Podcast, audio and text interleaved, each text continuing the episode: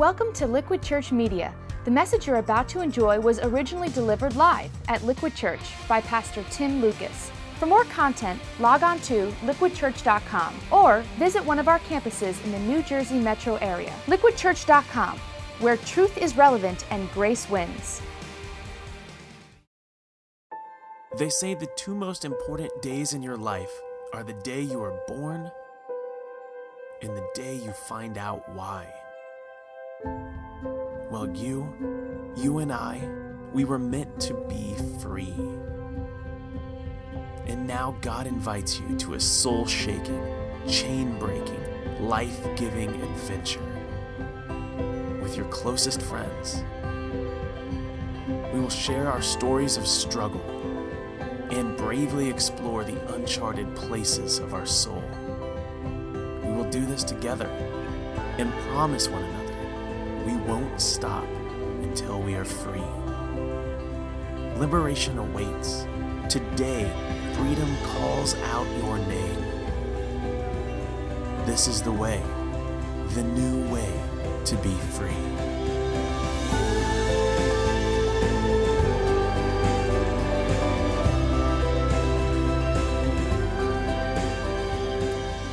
Hey, welcome to Liquid, everybody. My name's Tim, and we need to give a big welcome to all of our campuses who are joining us. Glad our brothers and sisters are with us today. Freeway is here. You guys excited?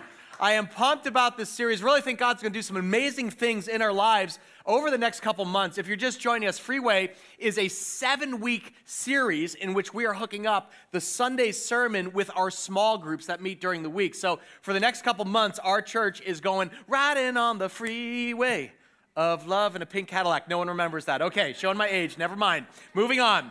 This series actually is all about um, finding freedom in Christ. And I really think the next couple months has the power and potential to change your life wherever you are in the spiritual journey. I understand some of you are here today, maybe you're, you know, just kind of kicking the tires, you're exploring Christianity, investigating what does faith in God really mean? Perfect series for you to jump on board. Or if you're a new Christian, maybe you're returning to church. You've been away for some time. You've been like, I haven't been to Mass in, you know, 15 years. Perfect opportunity uh, for you. And then others of you who are longtime followers of Jesus Christ, I think you may find yourself going to a deeper place than you've ever gone before. Because all of us want to be free, right? All of us want to live life on the free way. But the truth of the matter is, we're not all free. Sometimes shame, sometimes regret, for past mistakes really have a way of keeping us from moving forward into God's future. I'll give you an example. Some of you know my family and I, we've actually been living at my mother in law's house uh, for a few weeks here um, because we're having some work done at our house, like they're, they're finishing the floors and stuff. And so we're kind of crashing at her house. She lives the next town over. And the funny thing about it is that um, grandma's house has kind of turned into a frat house. You know what I'm saying? Uh, let me show you a picture from last Sunday night just to give you a sample. This is grandma's couch, and those are three Lucas men and three dogs. Can you find all the dogs? All right, so you got me, my brother Ted was visiting from San Francisco, my son Dell, and there are dogs all wedged in there. They actually all sleep on the couch, on grandma's couch. Two of them are mine. And, uh, and we get there, we're like, get off, dogs. And dogs all get off, and we all sit on it, and then they all jump back on top of us. So we're kind of trashing grandma's house and everything. So we're about to like move out, go back to our normal home. And so I was like, hey, we got to clean this place up a little bit. And uh, I was like, well, I'll do the couch. And so, you know, kind of like poof the pillows a little bit, um, clean the cushions. And when we went to clean it and looked underneath the cushions, I want you to prepare your soul for this picture. This is what we found, okay? This is, I took a picture of this. That is right to left. That is a quesadilla with a bite taken out of it a half eaten bag of popcorn, and then I don't know if you know what that is at the top. That's actually a bone. Now, thankfully, it's not a human bone, okay? This is a, but it's a dog bone, you know, with, with marrow leaking out. And it was funny to me because, okay, don't show them the picture anymore. People are like throwing up a little in their mouth. Um, it was funny to me that, like, you know, here we are living for all these weeks, and we're sitting on the couch, and on the surface, everything looks, you know, good and all clean and trim and all that. But, like, underneath the cushions is all this crap right? Um, and I think that's how it is for a lot of people in their lives. We want to sit there and pretend everything's like kind of okay, and, but don't want to acknowledge there's maybe some dark stuff under here that I don't really want to deal with, and they kind of coming up, uh, you know, through the cracks in the crouch. The reality is, we all say, hey, oh yeah, we're, we're free, we're doing great, we're kicking off the fall. But the reality is, when you get beneath the surface with most people, most people actually are not free. You know, we post pictures on Facebook or, or Instagram or LinkedIn to show, you know, oh, if our family's doing great, we're perfect, you know. Or, uh, you know, when we get to church, right? We do that a little bit on Sundays. A lot of us kind of, we walk in here and we're like, you know, hugging people and kissing babies. We're like politicians, you know? Even I do that myself, like, hey, you know, always like that. But deep down underneath the cushions, there's always a bit of a mess, right? I mean, if we're honest. Uh, for a lot of us, some of us are hurting and maybe even your closest friends don't know. Or you're in pain and your spouse doesn't even know it. A lot of us are not free because we're kind of held captive to the past and there's stuff under the cushions. It's like an old couch you can never get rid of. And you kind of relive the same mess over and over again. And here's the truth if you can't let go of the past, you will not be free to move into God's future for your life. How do you know if you're having trouble letting go of the past? The answer is simple. You keep making the same mistakes over and over and over again. You ever, hear somebody say, say like, uh, you know, oh, well, she had a you know, tough relationship with her dad, but there she goes. She married her dad, you know, kind of thing. Like, I don't mean like literally married her dad, unless it's like Kentucky or something like that. But, you know, it's, it, or, or people, there goes the whole Southern Church Online audience. They just checked out, right? Sorry about that, guys. Uh, or you make like, you know, financial mistakes in one era of your life, and you make the same financial poor decision, the next one, the next one or you have a relationship issue in high school, it goes off the rails. Then in college again, your first marriage, for some a second, just like the same thing over and over, history repeating. There are those of us who are tied to the past. And we kind of walk in here with all of our hurts and our hangups, and we, we try to hide things. We're like, we stuff them under the cushions where we hope nobody will actually ever really notice the mess and kind of keep it there smiling. But the reality is, you cannot walk in freedom when you're not honest about what's really going on.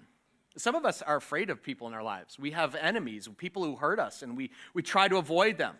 And so a lot of this stuff is like just beneath the surface, and it's stuff we've been sitting on for years. And we try to act like we're free, but we're not free.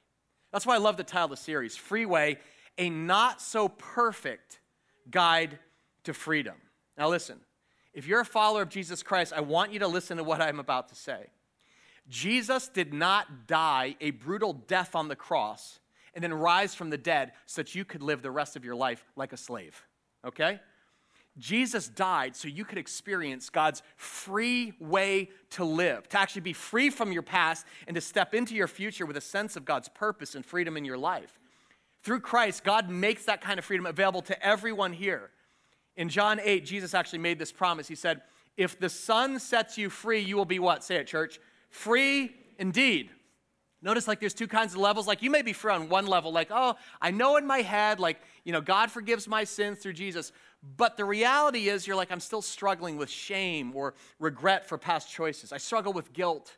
Or I have habits that keep me constantly defeated. I don't want anyone to know. Let me be clear about our goal for the series. We're going for the free indeed kind of freedom, the kind of liberating freedom that Christ gave his life to give us. So, we're going to be re- spending the next seven weeks looking at these different stories in the Bible, and we're going to take this journey together. We're going to go riding on God's freeway. And today we're going to start our journey by looking at, I think it's one of the most famous stories in the history of the world. It's found in Luke chapter 15. So if you want to flip in your phone or open your Bible or in your notes there, we're going to look at Luke 15. Now, before we jump into the story, as you guys are finding your spot, I want to just take a minute to tell you how you can maximize the freeway experience in your life. At Liquid, we always say, hey, life is better in community. And this week, we have thousands of people in our church who are starting their small group, which is going to kind of sync up with the Sunday messages for the next seven weeks, and it's going to be great. We provide these freeway workbooks. Did you get yours? Uh, you know, they're available 15 bucks on Amazon. We're making them available for five. We're taking that, subsidizing as a church, because we want everybody to do it. And so, those of you who are meeting in your group this week, you're going to read the intro. Just let me show you how this works. You're going to read the intro that says a prodigal's party. I went to the park near my house on Wednesday, took this little picture of that, and there's all sorts of interesting questions and exercises to dig under the cushions like this it says, uh, In what areas of your life do you feel kind of stuck? And you can kind of journal your thoughts and reflections there. And I don't want you to read mine, so take it off the screen there. Okay, good. Um, that's just kind of personal stuff. This is going to be kind of like your you know, travelogue, your journey uh, through Freeway. So you complete that, and then you're going to share your small group over good food and friendship this week. And this is how the series is designed to work in community. Process, and you kind of pray through what you're learning with your small group. So I'm in a small group this fall. My wife Colleen is in a small group. Even our daughter Chase, she's in a high school small group. They're all going through Freeway. And, uh, and I want to encourage you get in a group if you're not. Get in a small group with your season of life in your area who you can spiritually grow alongside of. I don't want to miss, I don't want you to miss out on it because our entire church is going to do this for seven weeks, and it's kind of cool. Um, I'm going to prime the pump every Sunday with a message from God's Word, but then you're going to apply it to your life with 10 or 12 friends in community, and that's really where the value is all those discussions that are going to happen all over New Jersey during the week. And I'm not trying to put pressure on you, okay? But I just want you to know, lean in. Most of the people in your row are doing it. In other words, we had 1,600 adults in small groups, and then last week, 800 more signed up. So we have 2,400 adults who are all riding on the freeway together, and then also our high school groups as well. So I just don't want you to miss out. So I just encourage you if you're not in a group, go to the Next Steps booth today after the, uh, the service and join a group. We'll find one in your area. We'll, we'll hook you up for the next few weeks. All right. Now, today, I want to begin by telling you, I think, the, one of the greatest stories in the history of the world. It is the story of the prodigal son from Luke 15. And you need to know a little bit of the background for this. The Bible um, says that when Jesus told this story, he was standing in the middle of a crowd of really two groups of people. On this side are what I would define as like the religious wackadoodles, okay? Also known as the Pharisees, okay? The reason they're wackadoodles is because basically the Pharisees, they're like, oh, we love God, we love talking about theology, we just hate people. You ever meet religious people like that? Right? I love God, but I hate you. Like that's the Pharisees, okay? That's kind of like who they were. And on the other side are these, what the Bible says, notorious sinners, okay? These, these are people who, like, they, they, did not have it all together. They're like, they had a lot of crap under the cushions, okay? These were prostitutes. These were notorious tax collectors. Like, they had stuff coming up through the couch all over their life. And so Jesus stands in the middle of these two groups and tells this story to both. He says this There was a man who had two sons. And the younger one said to his father, Father, give me my share of, what's it say, church? The estate. Now, stop there because it's important for you to understand we hear this differently than Jesus' listeners would have heard it in the Middle East in the first century. To get the full impact of the story about a father and his son, you got to understand there are a lot of things in Jesus' day that a father would never ever do. Think about your growing up. There are some things that my dad, even though he's been gone for four years, I know my dad would never ever do. For instance, my dad would never ever drive a fancy car. My dad, my mom would say, like, oh, your father's thrifty. I'm like, he's cheap. Uh, because in his life, he only had two cars. He only drove a Vega. Anyone remember Vega? Good times. And a Chevette. All right, that was his big upgrade, a Chevette, right? So my dad would never ever drive a fancy car. Second thing my dad would never ever do, he'd never ever dance. My dad was a fun, kind of outgoing, you know, practical joker kind of guy. But I can never remember seeing him dance one time. In fact, if there is like dancing in heaven right now, he is not enjoying this, okay? there are just like a couple of things my dad would never ever do. But there were the same thing, there were a lot of things that a Middle Eastern father would never ever do in the first century. For instance, a Middle Eastern dad would never divide up his estate early and give it to the kids. That just didn't happen. Because there was a thousand year old tradition. At the end of his life, he would call the family around his deathbed, and then he'd convey the inheritance first to the oldest son, then followed by the rest of the heirs. And he divided up. He'd say, Here are the keys to the Chevette. Uh, here are my power tools. You're going to get the grill. You get the flat screen, you know? And that's kind of how it was done in those days. But in this like strange story Jesus tells, the son, the youngest one, is actually a bit of a punk, right? He asked his dad this question that no son should ever, ever ask his dad. He says, Dad, give me my share of the estate now, which is to say, Dad, I basically wish you were dead but, but you're not, and I don't really want to wait around for it. So uh, if you could just like give me my inheritance now, that'd be great. What he's saying is, give me my share now so that I can get out of here and live as fast and go as far from home as I can. And the son pleads with his father, and Jesus says, Here's the surprising thing the dad does it. So he divided up his property between them. And both groups listening to this story must have gasped. They said, No way. That's impossible. No father would ever do that kind of thing. He's lost his mind. But see, Jesus is sending a signal very, very early in this story by saying, This is not your typical father, is it? The father hands his son the cash. The boy takes it. He stuffs his pockets full. He jumps into his, uh, you know, four camel drive, you know, chariot, and he peels off to Vegas. Jesus says, not long after that, the younger son got together all he had, set off for a distant country, and there squandered his wealth in what? In wild living. So I imagine him, right? He's, he's cruising on the freeway, he's cranking up the stereo, he's got his Bluetooth headset, he's listening to Steppenwolf, born to be wild, right? He's just like going, right? He's on the freeway, everything's fine, he's finally free. Life is one big party, he's having fun, he's finally free to do all the things he couldn't do at home. And he violates like any sense of morality that he's ever had. He's like, I am, I am free from the rules. I'm free from underneath my father's thumb. Nobody's telling me what to do. This is the freeway. Now, you know it's coming, right? It's not long before he's broke, he's bankrupt, and he's homeless. Jesus said after he'd spent everything, there was a severe famine in that whole country, and he began to be in need. Jesus later says in the story he actually spent all his money on prostitutes. Maybe it was high priced call girls.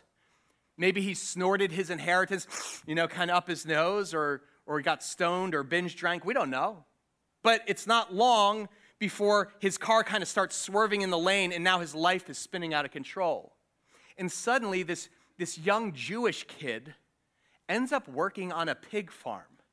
Jesus said, So he went and hired himself out to a citizen of that country who sent him to his fields to feed pigs. And he longed to fill his stomach with the pods that the pigs were eating, but no one gave him what? Anything. Now, talk about rock bottom. This is a Jewish boy. In other words, he's kosher. That means he doesn't eat what? Pigs, ham, bacon, nothing. But this guy is so broke now, he doesn't even want to eat pig. He wants to eat what the pigs are eating, okay? This is rock bottom. And at this point, the whole story begins to change. Because Jesus is like, you got to understand something about the Father. He does some of his best turnarounds when your life is in the pig pen. This is the staging ground for radical grace. Some of you, your life is in the pig pen, and you're like, I can't even believe, you know, I got dressed up to even come to church today. But if you really knew what was going, what was under those cushions, Jesus is like, just wait, just wait, watch what happens here. Jesus says, when he came to his senses, he said, How many of my father's hired servants have food to spare? And here I am, starving to death. I love this phrase. When he came to his senses, it's like the light bulb went on. The Greek word here is actually for repent. And you have to understand something. You will never experience the free way of God in your life until you come to this humble moment of brokenness where you just kind of come to your senses and you say, What am I doing? My, my life is a mess. I'm a mess. I'm, I'm living in the pig pen. Why did I even leave my father's? I don't even know what. He has this aha moment. It touches his heart. And he's like, What I wouldn't do to have a second chance, to go back, but I know I can't do that. But then this idea hits him. He says, I know what I'll do. I will set out and go back to my father and say to him, Father, I've sinned against heaven and against you. I'm no longer worthy to be called your son. Make me like one of your hired servants. In other words, he's like, I know my dad can never forgive me, but maybe he'll hire me. Maybe I can like shack up in the dorm with some of the other guys who work on, on the ranch, you know, and, and, and maybe start saving up a little money and somehow start paying him back little by little. But he knows this is like a total long shot, right? I mean, he must be imagining, like, you know, the dad's going to be like, I was dead to you, now you're dead to me. But he's like, I'm out of options, so here's what I do. He puts a blinker on and does a U turn on the freeway and heads in the other direction. So he got up and went to his father. What he doesn't know is what his father's been doing the whole time he's been gone.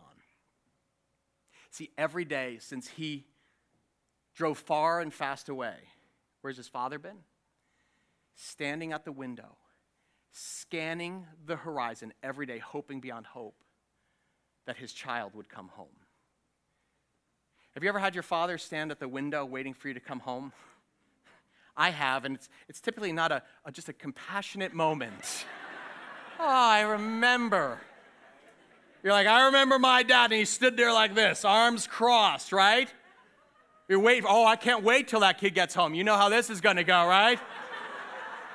that little entitled brat of a kid who screwed up his life. But Jesus says this but while he was still a long way off, his father saw him and was filled with what? Compassion for him, punched to the guts. And he ran to his son. He threw his arms around him and kissed him. You didn't see that coming, did you?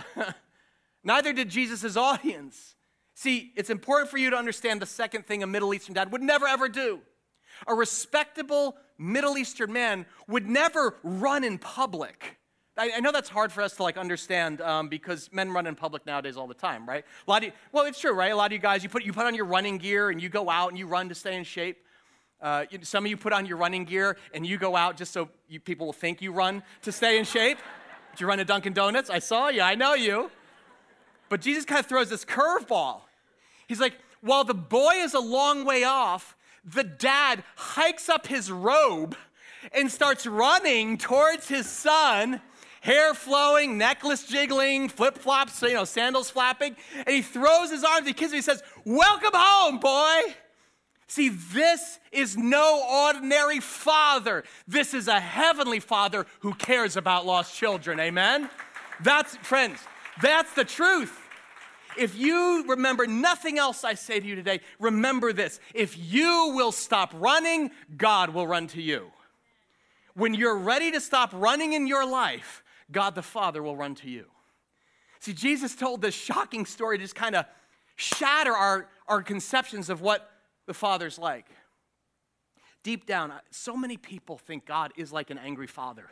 That literally, like a lot of people I talk with, they think God is just like waiting for them to screw up so he can snap them into line. And you know what? Maybe that's what your earthly father was like. Maybe, maybe your father, your biological father, was judgmental or harsh condemning or unforgiving. But Jesus says, that's not how your heavenly Father is. What's your heavenly Father like? Psalm 103 says, The Lord is compassionate and gracious. He's slow to anger, and he's overflowing, abounding in love. And see, with a father like that, there is nothing to fear. He doesn't fly off the handle, even when we blow it or we don't actually act very loving to him, sometimes we spit in his face. The Bible says, Your father doesn't change. He is faithful to love you unconditionally in the middle of your mess. So if you feel far from God today, you got to understand where's your father right now? Your father is standing at heaven's window, looking out, scanning across the horizon, waiting and hoping this is the day his son or daughter gets on the freeway and comes home. And if you will stop running, God will run to you. See, the question isn't, is God ready for me to come home? The question is, are you finally ready to stop running and join the party? That's the other thing a Middle Eastern dad would never do. He'd never throw a party for a rebellious kid.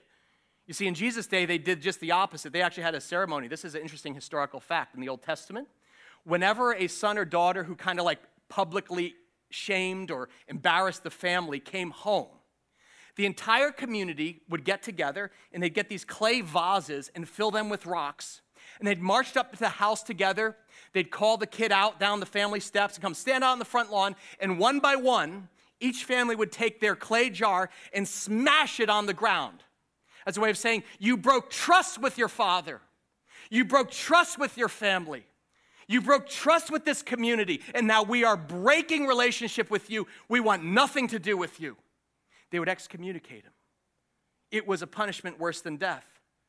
So understand, no Middle Eastern dad would throw a party for a son or daughter who just like blows the family fortune in Vegas.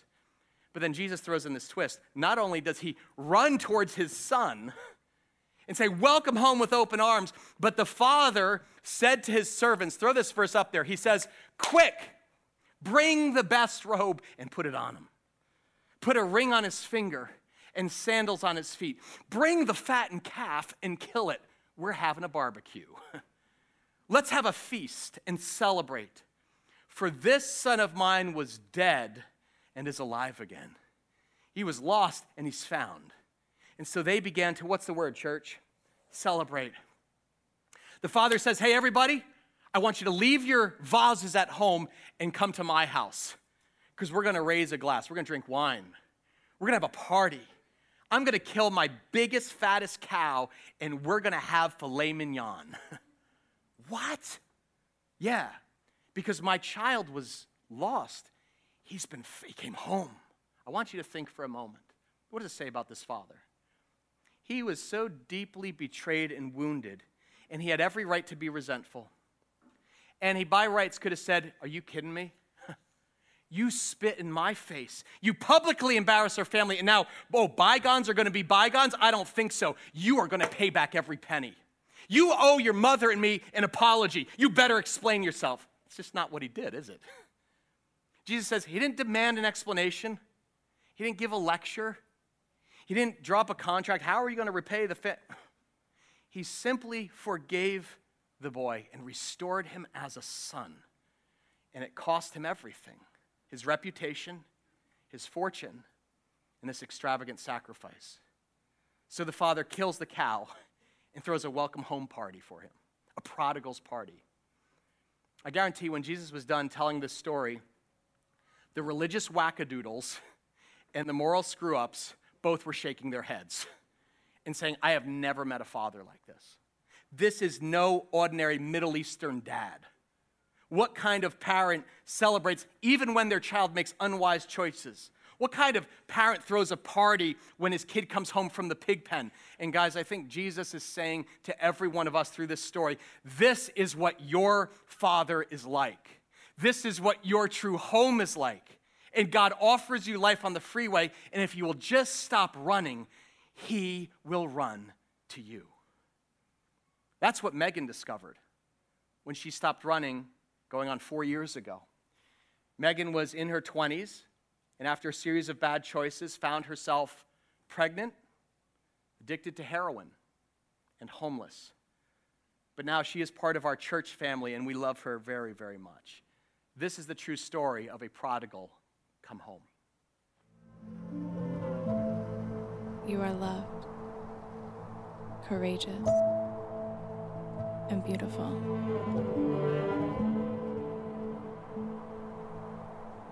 I always longed to hear these words.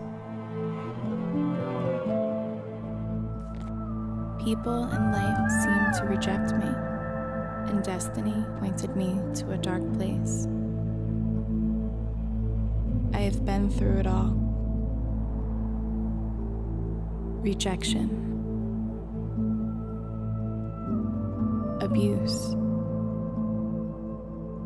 pain, addiction.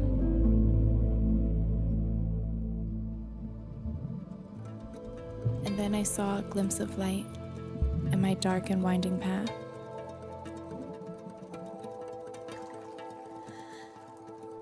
Sweet and innocent, you were a child with a clean slate growing in my womb but I was alone and scared. For a moment, voices told me to make you just a memory.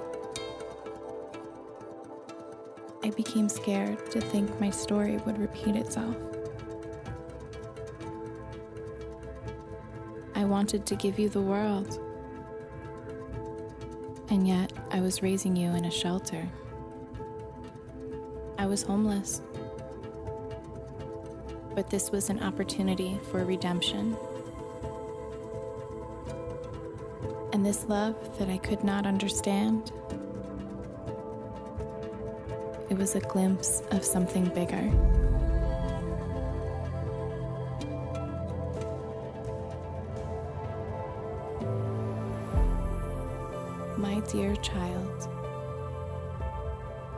Life is so fragile and at times you will feel the cracks. But God put people on earth to mend our wounds.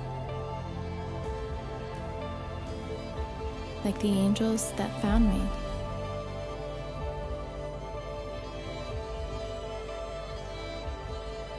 Their love, it was unselfish. Their ways, noble. That's when I came to understand true love and redemption. They gave me hope. They taught me about God. And God changed my path.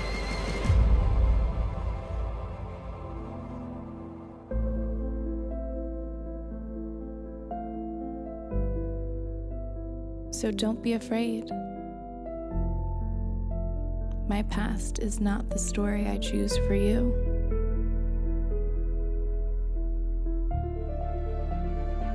I am here.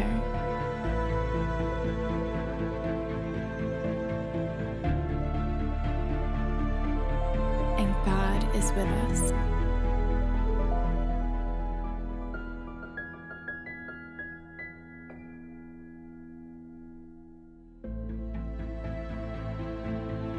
And I'd like to let you know that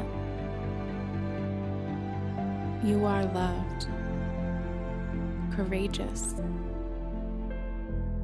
and beautiful.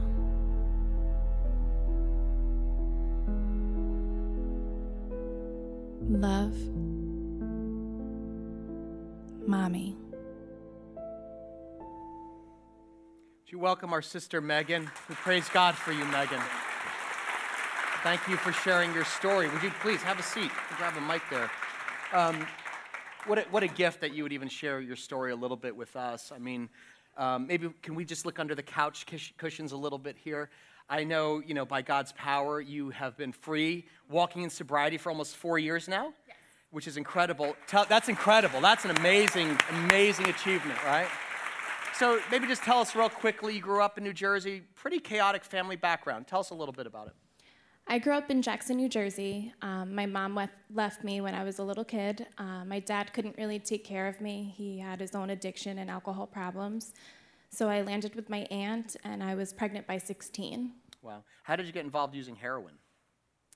Well, I lost my job, so I couldn't afford my apartment anymore. So I asked my daughter's father to take her for a little while. I wound up losing my daughter, and all of the hopelessness was there. Um, one of one of seven, and five of us were heroin addicts, so I knew it to be something to take the pain away. So I tried to do it as a one time thing. Yeah. So you were homeless, living on the streets of New York City when you discovered the Relief Bus. You guys know New York City Relief Bus. We are partners in ministry. We praise God for Juan Galloway, his incredible team.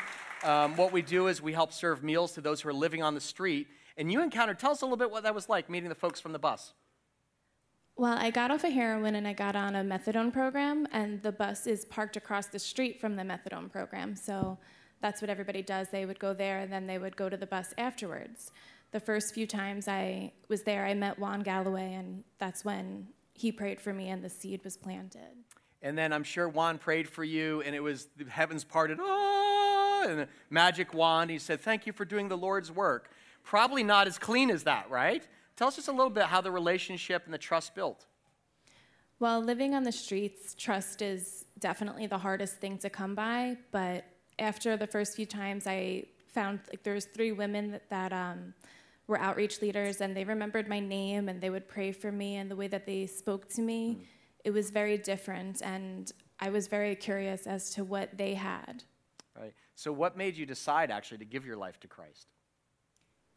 Most people would think that it's probably an easy decision, but it was the hardest decision of my life. The accountability that was there um, was definitely something that scared me. I figured I'd screw that up too. So they would kept praying for me and talking to me to ask me to see if I wanted to walk with Christ, and I finally knew that that was the only way that anything would get better. Something pretty incredible happened there because then you were pregnant again how did this, how did your faith help you in your recovery?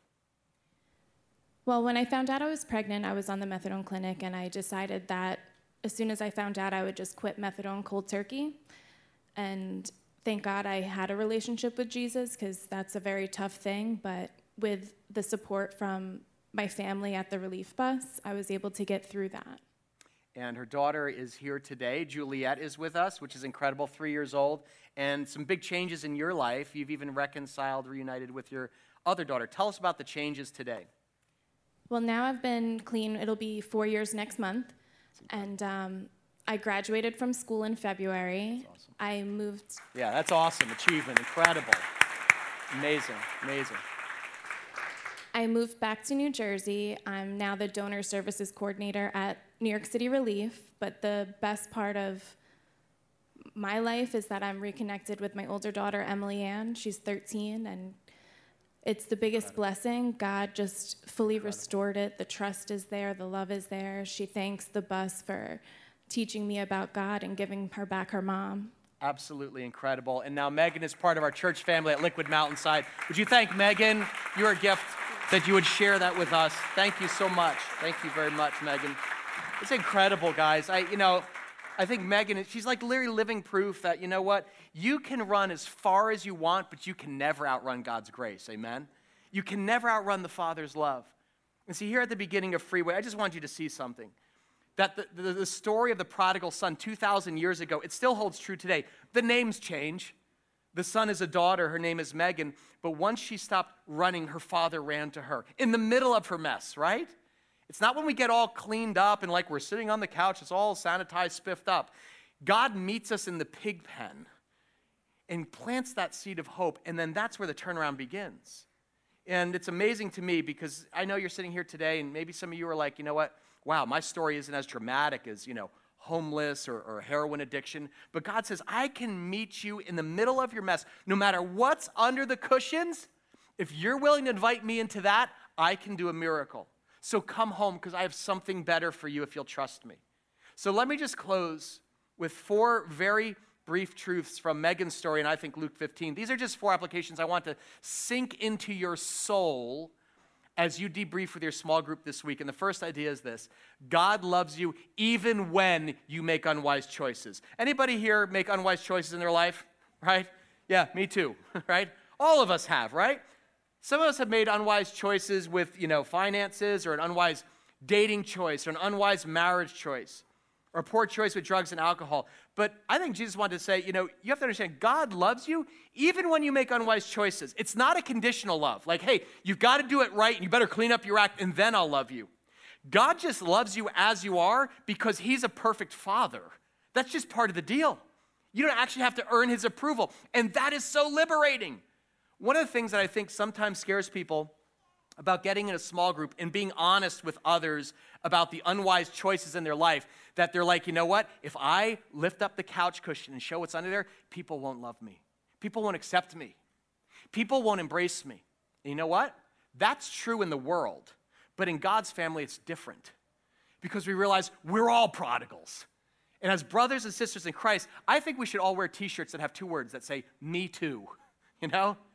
So this week, when you sit on the couch in your small group and you start turning over the cushions and being honest about the stuff in your life, and you say, you know what, I had a pretty dysfunctional family background, it wasn't perfect. Guess what people are going to say? They're going to say, me too. Eh, when you say, yeah, you know what, my family was impacted by drug and, and substance abuse, people are going to say, me too. You know, I'm struggling with pornography, me too. And you're going to have this me too moment, and the Lord uses this incredible ways because you realize, like, we're not in his family because we're perfect. We're in God's family because he's perfect. And he made the sacrifice of Jesus, the perfect sacrifice that reunites us to the Father's love. You see, guys, here's the truth all of us are like the rest of us. And it's a liberating thing when you discover I can be honest about myself and no one's going to judge me. They're just going to say, Me too. And guess what? Now we can embrace each other in the mess and become who God called us to be. Second thing we learn is that God loves you in the middle of your mess. He doesn't wait for you to get it all cleaned up. Jesus stood eyeball to eyeball with the sinners in his midst who failed over and over and over again. And his invitation was this anybody who is a hot mess, anybody who has messed up financially, morally, you messed up your marriage, you messed up your kids, your parenting, good news. The Father loves you in the middle of your mess, even when you're in the pig pen. Remember, God loved Megan when? When she got it all together and got clean and sober. No. God saw her and loved her, even when she was on the street. Because that's the kind of father he is. He doesn't wait for you to clean up your act and come home. You just have to do what Megan did, which is you come to your senses and you stop going your way. You say, I'm going to go the Father's way. He will turn your mess into a message of His grace. And He'll welcome you home with open arms. That's the other thing Jesus wanted you to know. God loves you and wants you to come home. I know some of you are sitting in the pig pen today and you're thinking, I, I, I couldn't possibly go back. But understand, God loves you right now. And he, where's God? He is standing by the window, patiently scanning the horizon, hoping this is the day that his daughter or his son comes home. The Bible says God is patient. He doesn't want anyone to perish, but everyone to come to eternal life. But understand, He won't force you to come home. He'll just patiently wait with His arms open. And when you stop running, He will run to you. Why? Last point, I want you to absorb this deep in your soul. Because God loves you, not because you're good, but because He is a good, good Father. In fact, He is the only perfect Father you will ever know in your life. You know, on the day his kid returns home in Jesus' story, notice the father didn't put any conditions on it. He didn't say, well, you know, if you get your bath first, if you get your hair, cut, if you lose that earring, you know, then you can come in. You know, no, no, no, no, no. His son's coming in from working on a pig farm. He's probably covered in pig gunk. His hair's matted. Who knows how many days since he last showered, no deodorant. And his father comes running and gives him this big old bear hug. And some of you think, well, you know, Tim, I'm going to take a shower first. I got to clean up this mess a little bit. If you saw under my cushions, I got to get my life together. But you see, God loves you right now just the way you are not the spiffed up, sanitized version of you. He loves you as you are. And if you will trust Jesus Christ, He will make you into what He designed you to be. Amen? He, Jesus will walk into your mess and He will literally turn into a miracle. I think this parable must have hit Jesus' listeners like a freight train. Because they would have been like, this, God's love is not like any earthly father. He's a heavenly father who loves you even when you make unwise choices. In the middle of your mess, He wants you to come home because He's a perfect father. Ernest Hemingway wrote my favorite story ever. It's a Spanish story about a father and a son who had a falling out. Words were exchanged, things got heated, kind of a violent argument. Son left the house, ran away, disappeared, never came back. And his dad was so desperate to find him, he searched everywhere to find the boy, couldn't track him down. So the father took out a full page ad in the Spanish newspaper that said, Dear Paco, Please meet me this Sunday at 12 noon in the town square. All is forgiven. I love you, your father. And that Sunday at 12 noon, he went to the town square and he was shocked by what he saw. 800 Pacos showed up looking to be loved, desperate for the love of their father, because that's what we all want, isn't it? We all want to be loved, we all want to know we matter and in spite of our failures, that we're accepted and it will be okay. Deep down, we are all desperate for the love of our Heavenly Father. And I just want you to know today at the start of Freeway, you already have it. You have it. God already loves you. And if you'll stop running, He will run to you. And if you're willing to come home, He'll throw up the biggest party ever and welcome you with open arms. Amen? You know, one of the things we do at Liquid every series, just to taste God's amazing grace is to celebrate communion or the Lord's Supper together because it is the most powerful symbol of the Father's love. You know, to welcome home that boy, the father had to kill a fatted calf. There had to be a sacrifice for him not to be stoned, to be accepted into the father's family again. And it's the same thing with your father. God the Father sacrificed his one and only Son, Jesus Christ, on a cross to forgive your sin and welcome you back into his family. And so, in a moment, I'm going to pray, and our campus team is going to offer you communion. You're going to receive the bread, and that's the body of Jesus broken for you on the cross. You're going to dip it in the cup, which represents the blood of Christ that restores our relationship with our Father. And if you're a follower of Christ, I just want to invite you, you are totally welcome at the Father's table. But I also know in a crowd this size, there are some of you who've just never personally received that forgiveness and love of the Father. And Jesus said there's, there's rejoicing in heaven by the angels whenever one man, one woman, one son or daughter just stops running and turns in the Father's direction. In other words, there's a party waiting for you today. Today could be the day you stop running and receive the love and forgiveness of God. So I'm going to give you a chance to do that as we bow our heads in prayer. Would you bow your head with me, all of our campuses? We're just going to pray together. If that's you, you could just say in your heart these words. You can pray them out loud or you could pray them in your heart quietly after me. You can simply pray these words. You say, Jesus, today I want to stop running. I need you to come into my life. There's a lot of stuff beneath the cushions of my life that I'm not proud of. And I ask you to forgive my sins. And please run to me. Set me free. Save me. Clean up this mess and turn my life around. Again, we're still praying. If you're praying that prayer right now, that's the most important decision in your life. Angels are celebrating. This is your welcome home party. And your first step now is actually to receive communion with the rest of your brothers and sisters. We're celebrating that we're not perfect, but God is. And so this is a special moment. If you're here today, you're not a Christian, you're still processing, that is awesome. Thrilled that you're here. Don't feel pressured to participate in communion. You could just go through that line, use that time to digest, just reflect on God's sacrifice so you could be free. God, I pray right now, I thank you. Thank you for the story of Megan and the thousands of prodigals you have turned around and welcomed home, including me. We're all prodigals. Thank you that we, we can run far, but we can never outrun your grace and forgiveness. And God, I thank you for those right now who are saying, I need Jesus in my life and it's time. It's time to stop running. I want to run towards Him. God, we rejoice with them today. And Father, I pray that you'll keep your hand on this series. I ask that you'll do extraordinary work in our lives and in our small groups in the weeks ahead. As we turn over the cushions in our lives, may we discover others who say, Me too. Me too. We ask all of this in the name of the one who put us on the freeway to eternal life, Jesus Christ. And everybody's prayed together. Amen.